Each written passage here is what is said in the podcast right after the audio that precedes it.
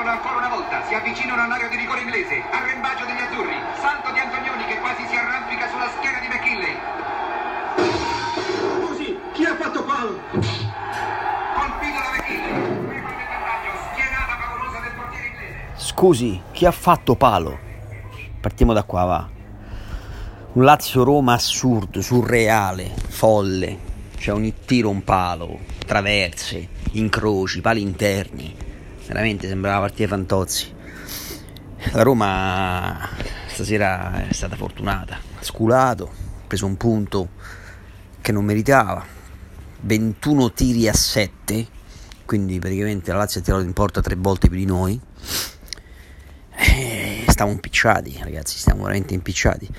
Difesa inesistente, quindi il Castoro Fonseca lì ha deciso che, che Zeman è tornato, che Di Francesco è tornato, insomma bisogna attaccare, attaccare, attaccare, e poi in difesa questi praticamente tipo, tipo PlayStation, tre passaggi tiro un porta, tre passaggi tiro un porta, poi chiaro, questi pini i pali, ti dice bene, ma se sta partita finiva 4-1, che gli volevi dire?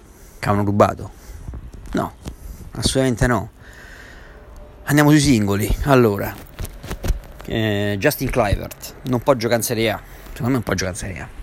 È vero che Campischello ha 20 anni, ma non può giocare in Serie A. Uno che arriva da Duorte davanti a, a porta praticamente completamente eh, oscurato dai difensori che non può tirare.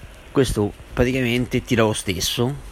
Co a destra, una volta Geco, una volta un altro, facile facile che può tirare in porta. È un ragazzo che sembra voglia dimostrare di essere bravo e poi quando fa ste cazzate che sbaglia, perché lì bastava appoggiarla sulla destra e andavi al tiro un compagno, quando sbaglia ste cose poi va in tilt per tipo 4-5 minuti, cioè si assenta completamente da, da, dal match perché c'è già la testa alla cazzata che ha fatto prima. E poi si vede insomma che è ancora un po', è ancora molto acerbo. Under, il turco lì, è un altro che secondo me dovrebbe farsi altri 2-3 anni in Turchia prima in Italia. C'è un altro acquisto de, del fenomeno di de Siviglia, no? Eh, penso che ha toccato un pallone al settantesimo, cioè non, non mi ricordo proprio lui in partita. Bene, secondo me invece Zagnolo, anche se pure lui a volte poi cerca troppa conclusione personale, però comunque è stato l'unico che è stato capace di scardinare un po', un po' la difesa laziale, di mettergli un po' paura, di creare quell'imprevedibilità che, che serviva. E vabbè, ed Ingeco ha lottato, per carità, non si può dire niente, poi ho visto un, un Florenzi che veramente si fa sempre il culo. Può piacere o non piacere, ma Sandro Florenzi si fa sempre il culo. Tant'è vero che poi doveva giocare Zappacosta nel suo ruolo alla fine come al solito ci hanno messo a lui questo è uno che veramente dove metti sta poi c'è i suoi problemi lui eh, non è che c'ha i piedi dorati però sempre è meglio averlo che non averlo il capitano. Niente che dire. Due punti in due partite. Inizio un po' lento.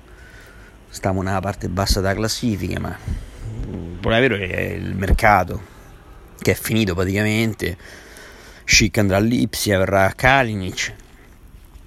Non penso de, eh, che faremo un campionato tranquillo, sinceramente. Eh. Mi sembra veramente un altro di Francesco Bis.